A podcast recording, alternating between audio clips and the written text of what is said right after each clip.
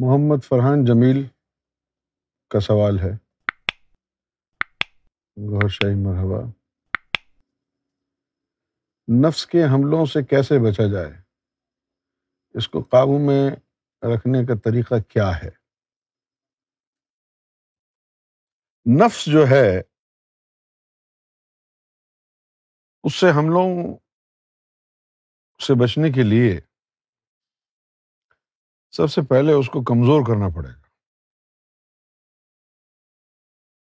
اگر آپ کا دشمن طاقتور ہے، تو بہت مارے گا۔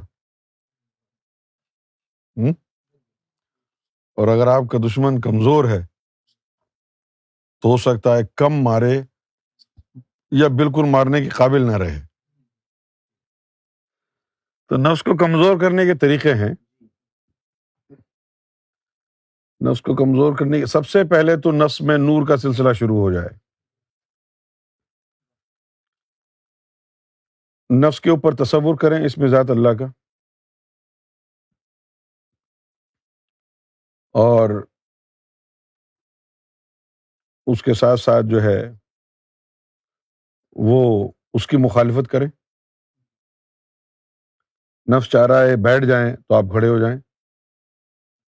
نفس چاہ رہا ہے کہ سو جائیں تو آپ اڑ جائیں، مخالفت کریں اس کی۔ سمجھ گئے؟ قرآن مجید جو پورا کا پورا اترا ہے ظاہری، یہ صرف پورا قرآن نفس کو سدھارنے کے لیے ہے۔ کہیں اللہ تعالیٰ نے اس کو لالچ دی ہے جنت کی، حوروں کی، کہ چلو لالچ کے طور پر ہی لگ جائے۔ اور کہیں اس کو ڈرایا ہے جہنم کے خوف سے۔ یعنی اللہ نے لالچ بھی دی ہے، اس کو اس کو ڈرایا بھی ہے۔ الغرض یہ ہے کہ تمام حربے آزمائے ہیں تاکہ یہ نفس قابو میں رہے۔ اس کے لیے کبھی کبھی آپ اس کو اس کی من مانی بات اس کی پوری کر دیں۔ لیکن اس میں سچ کی ملاوٹ کر کے، نور کی ملاوٹ کر کے۔ نہیں؟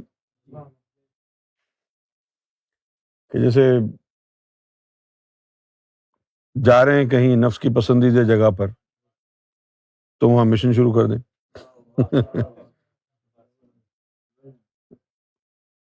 تو وہ نفس جو ہے وہ پھر سمجھ جائے گا کہ یہ سمجھ گیا ہے مجھے اب۔ اب یہ مجھے چکر دینے لگا ہے۔ تو سب سے بہترین چیز اس میں یہی ہوتی ہے کہ آدمی تصور کرے اور نفس کی مخالفت کرے۔ یہ اضافی چیزیں ہیں جو وہ کر سکتا ہے۔ نفس کو پاک کرنے کے لیے تو مرشد کی رہبری اور نظر جو ہے، وہ پہلے زیادہ اہم ہے۔ اس کے بعد آپ کی احتیاط، پرہیزگاری، زہد، اس سے بھی فرق پڑتا ہے۔ لیکن اساس وہ ہے، مرشد کی نظر۔ تو اس وقت مرشد کی نظر میں آنے کے لیے پرچار مہدی کرنا ہے۔ اس سے سرکار کی نظروں میں آ جائیں گے۔ اور نفس بھی پاک ہونا شروع ہو جائے گا۔